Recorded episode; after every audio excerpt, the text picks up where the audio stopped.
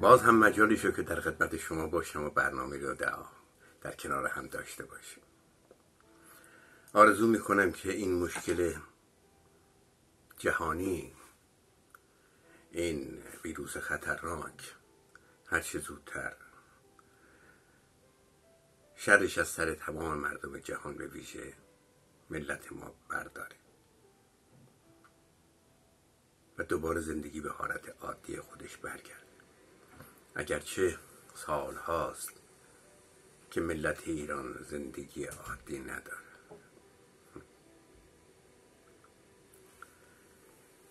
چندی پیش داشتم راجع به زندگی نادر چیزی میخوندم، متوجه یک مطلبی شدم که کمتر بهش توجه شده. نادرشاه افشار، این سردار بزرگ ایرانی، همیشه مورد احترام مردم بوده برای اینکه تونسته ایران رو نجات بده. در واقع باید نادر رو از چند بود نگاه کرد. یک بودش بله، نادر واقعا ایران از دست رفته رو از دست حکومتی بسیار بسیار عقب مانده و بی‌رحم نجات داد ابتدا. بعد دشمنان دیگری رو که در اطراف ایران به این کشور بی صاحب هجوم آورده بودند دونه دونه پس زد و سرانجام ایران رو دوباره ساخت. اما این سازندگی صرفاً در جهت امنیت کشور بود و پیروزی‌های نظامی. اما نادر سازندگی به اون معنی که ما امروز میشناسیم رو در ایران در زمان خودش انجام نداد. فقط جنگید و دشمنان خارجی و داخلی رو از میان برداشت. بنابراین نادر رو باید دوباره خوند، دوباره مورد بررسی قرار داد. مطلبی به دستم رسیده از سوی یکی از مأمورین روسیه آن زمان که راجع به نادر نوشته.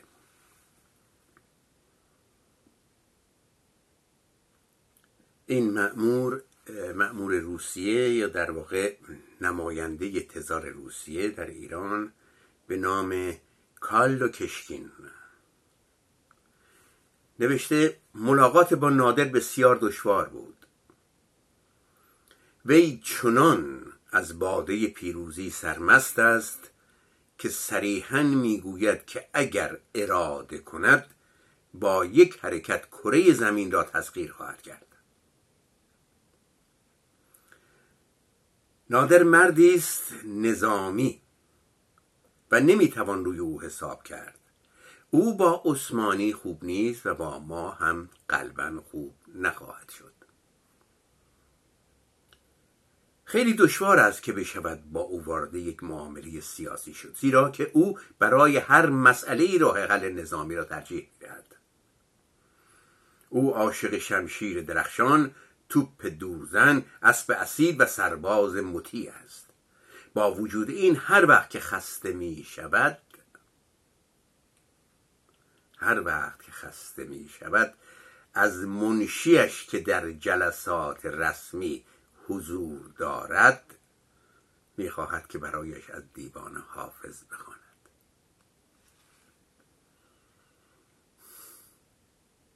دوگانگی رو می بینید؟ نادر پسر شمشیر، اما آنجا که احساس آرامش می کند باید حافظ هم باشد. عجیبه این مرد، خیلی عجیبه. آدمی سخت، آدمی بیرحم، آدمی جاه طلب، اما عاشق ایران، عاشق فرهنگ ایران. در جنگ‌های نادر که فراوان خوانده ایم و شنیدیم، خب تاکتیک‌های عجیب و غریبی به کار می‌برده. ژنرال دیگری از روس درباره جنگ‌های با ایران نوشته، این ژنرال اسمش هست الیکسی یرمولوف. بله، این در خاطراتش نوشته گروهی از ارتش ایران که با آنها بختیاری میگفتند همواره پیش از آغاز به جنگ شروع به خواندن شاهنامه و حماسه‌های ملی ایران می‌کردند. آنها پس از خواندن این داستان‌ها آنچنان شوریده و شجاع می‌شدند که هیچ چیز جز مرگ نمی‌توانست جلوی آنها را بگیرد.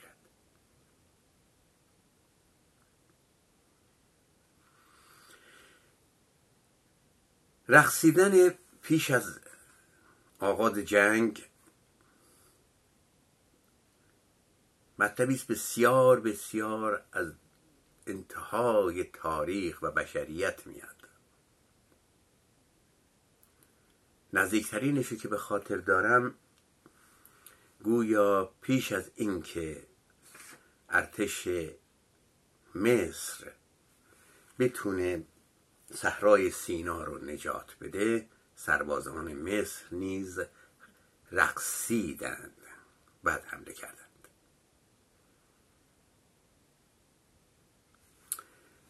به همین دلیل رقص یک نوعی هیجانات درونی رو اینقدر قوی میکنه که به گفته همین ژنرال روسی جز مرگ نمیتونه سرباز رو از پای بیاندازه.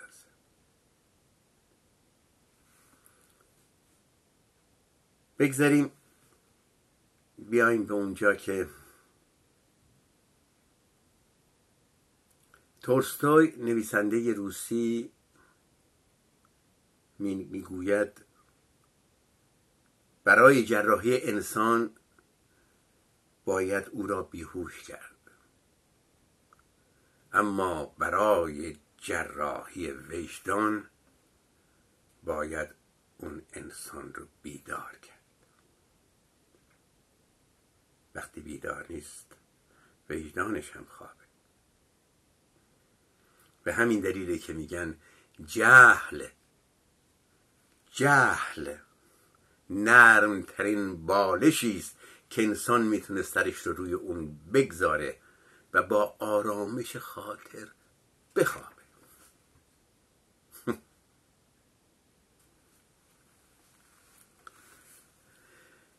بله، انسان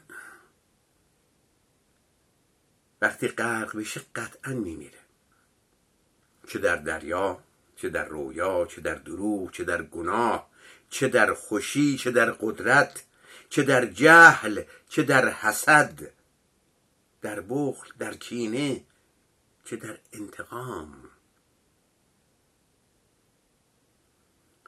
بنابراین مواظب باشیم غرق نشیم. انسان بودن خود به تنهایی یک دین است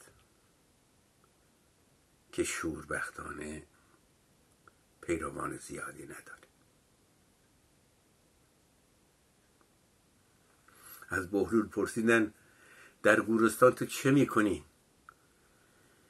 گفت با جمعی نشستم که به من آزار نمیرسانند، حسادت نمیکنند، دروغ نمیگویند، طعنه نمیزنند، خیانت نمیکنند، قضاوت نمیکنند، بالاتر از همه پس از رفتنم پشت سرم بدگویی نمیکنند.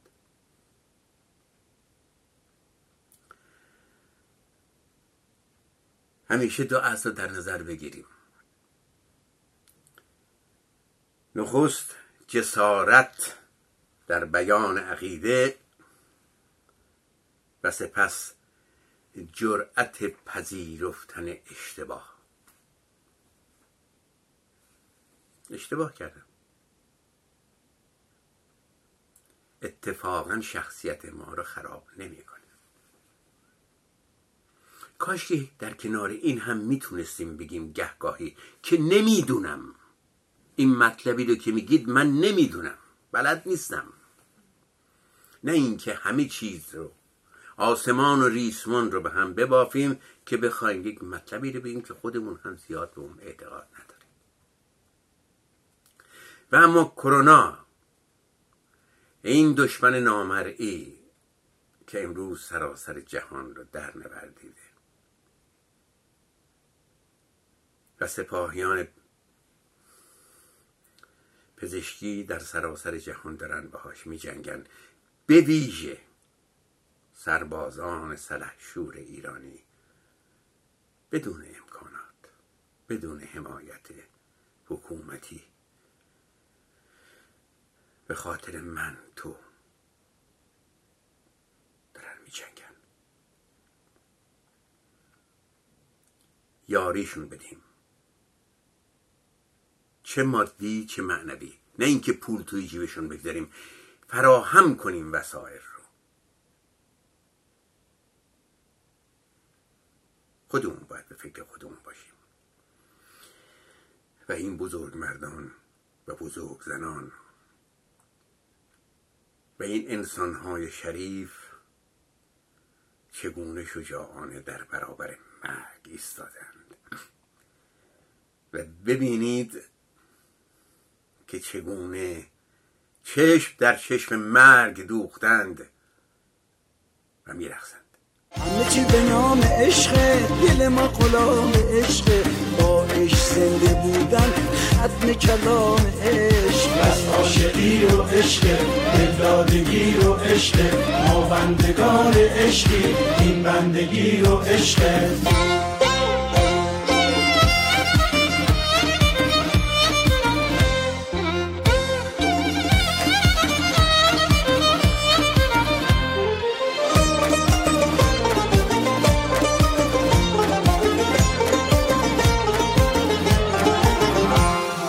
خوشا به قال اون که مست و خراب عشقه، هر روز و شب سرخوش از شراب ناب عشقه. با عشق به دنیا میاد، عاشقونه میمیره، لحظه به لحظه عمر در تب و تاب عشقه.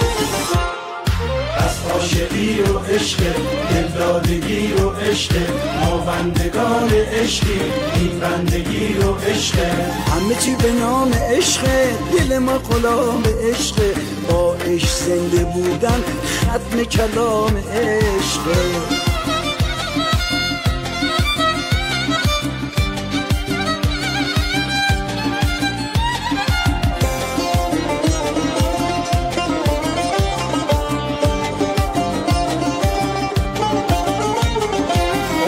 مفید آدمی میگن به شادی عاشق، هر دلی عاشق نباشه قصه و غم باشه. ما عاشقای تشنه وفایی، لیلی و مجنون تو قصه هایی. بس عاشقی و عشقه، دلدادگی و عشقه، ما بندگان عشقی، این بندگی و عشقه.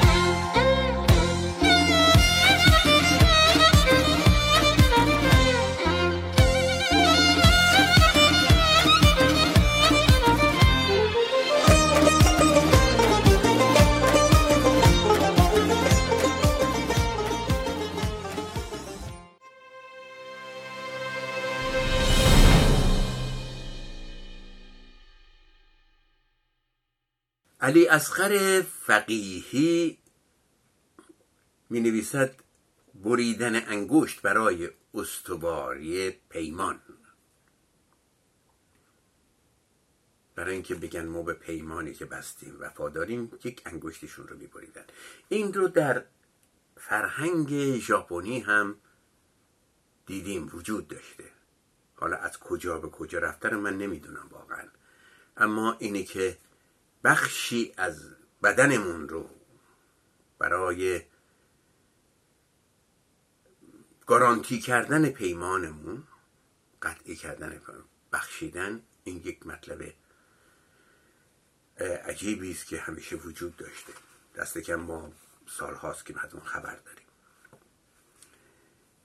برای آقای فقیهی می نویسه که رسم سلطان غزنوی این بود که هنگام بستن پیمان صلح با یکی از پادشاهان اطراف برای اطمینان خاطر از طرف میخواست که یکی از انگشتان خود را قطع کند و به عنوان بیعت بفرستد.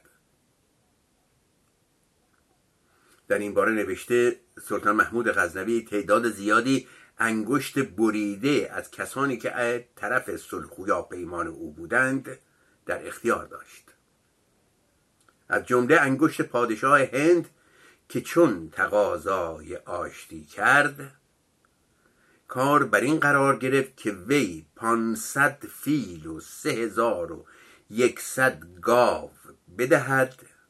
محمود هم یک قبا، عمامه، شمشیر و کمربند و اسب و تخت سواری و موزه یا همون کفش صاحب بلند و انگشتری که اسمش بر آن نقش شده بود را برای او ارسال داشت و از وی خواست انگشتش را برای حصول اطمینان قطع کند. پادشاه هند خلعت سلطان را پوشید و با کارد کوچک انگشت خود را بدون آنکه رنگ چهرهش تغییر کند قطع کرد. سپس دوایی خواست و بر انگشت بریده‌اش گذاشت آن را ببست.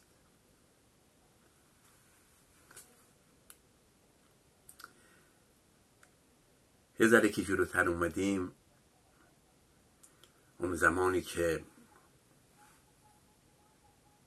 پهلوانای واقعی، مشتیای اون زمان، شنیدیم دیگه، وقتی میخواستن قولی بدن تاری از سبیلشون رو به گروه میگذاشتند.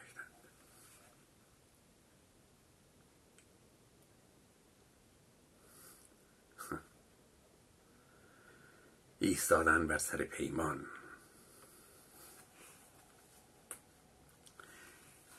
دوست هنرمندم مهداد بران که یکی موزیسین بسیار بسیار خوب معاصر ماست،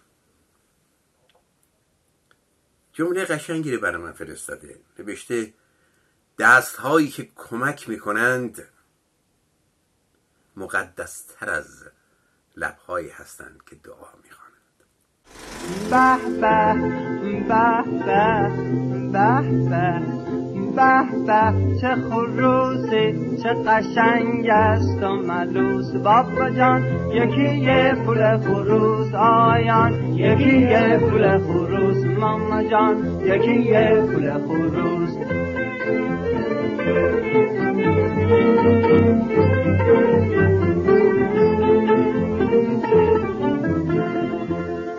آفتاب لگن گلاب شکر آوردم، آقایون صنعت کردم، بابا جون خدمت کردم.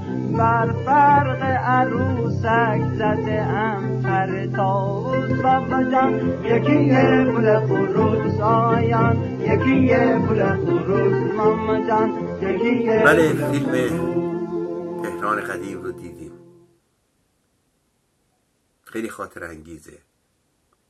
حتی اگر اون زمان هم نبودیم، اما خاطری، حال و هوایی از اون زمان رو داریم.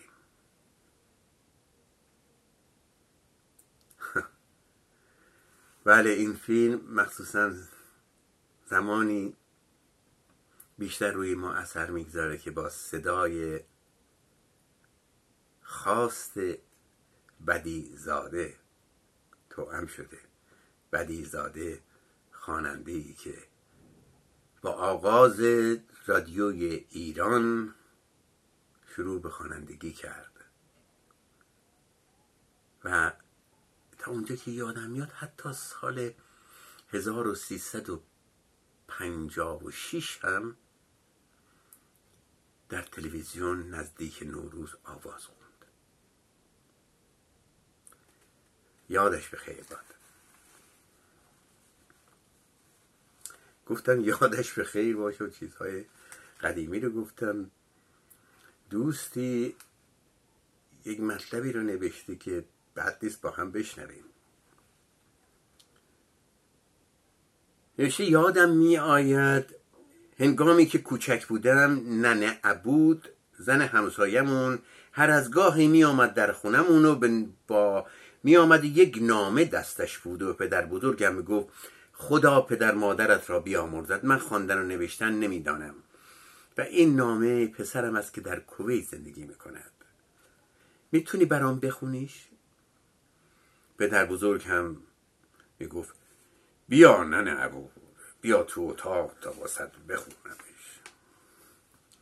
پس از نیم ساعت هم ننه عبود که صورتش سرخ شده بود می آمد بیرون و نیایش کنان از خونه می رفت. حالا که بزرگ شدم تازه فهمیدم که ننه عبود پسری تو کویت نداشت. حالا هیچی، پدر بزرگم هم سواد خوندن و نوشتن نداشت.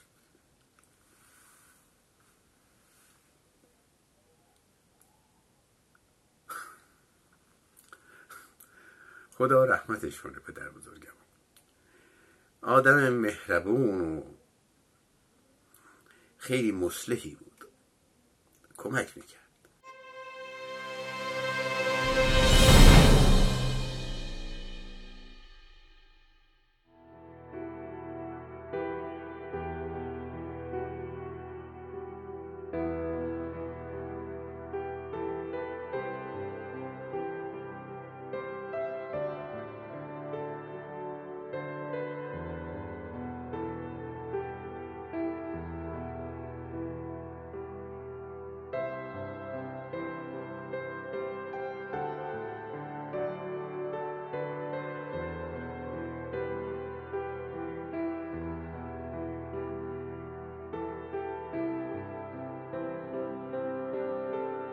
بله، حدود یک سال که از آتش سوزی کلیسای معروف نوتردام گذشته،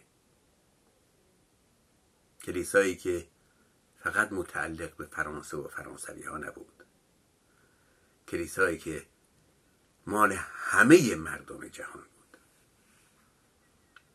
همه هم کمک کردن، حتی میون پولهایی رو که مردم دادند اسکناس های ایرانی را هم میبینیم. جالبه، توریستی که در اینجا بوده او هم خواسته، بنی که همه ما با کلیسای نوتردام در واقع یک نوع رابطه عاطفی داریم. شاید به خاطر کتاب گوشپشت نوتردام هوگو که یا خوندیم یا فیلمشو دیدیم و یا داستانهای دیگری در همین زمینه. به هر حال نوتردامو فکر میکنیم مال ما هم هست و چه زیباست. چیزهایی که از چارچوبهای ملی میاد ابعاد جهانی میگیره.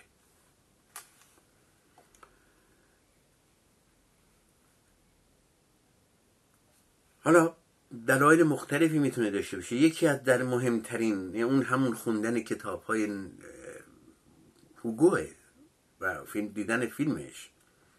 به هر روی نوتردام داره دوباره ساخته میشه. امیدوارم هر جای ویران شده او هم دوباره ساخته بشه.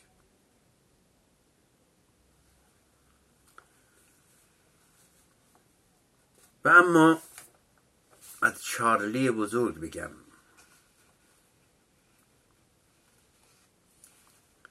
چارلی چپرین، این نابغه بزرگ سینما که بهش جایزه اسکار افتخاری دادند، ولی از جایزه اسکار افتخاری مهمتر و بزرگتر آن بود که یک بار در طول تاریخ یک بار در طول تاریخ اتفاق افتاد که مردم برای این هنرمند 12 دقیقه ایستادند و دست دادند. 12 دقیقه کم نیست.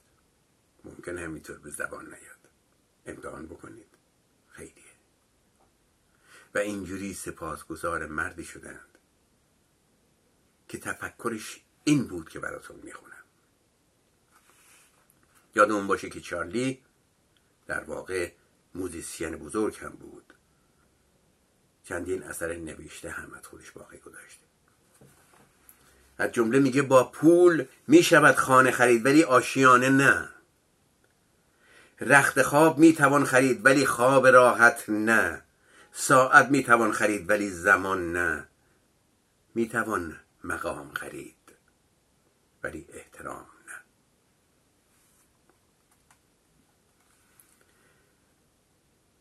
تنها کسی که مرا در زندگی شاد میکند کسی است که من میگوید شما مرا شاد کردی.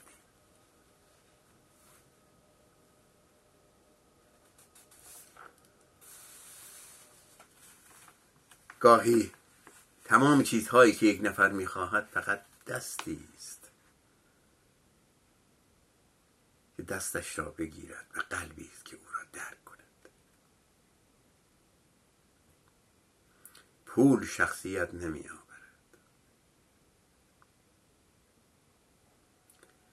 و چشم پوشی در برابر حقایق آنها را تغییر نمیدن. تا برنامه آینده، آرزوهای خوب برای یکی که شما عزیزانم.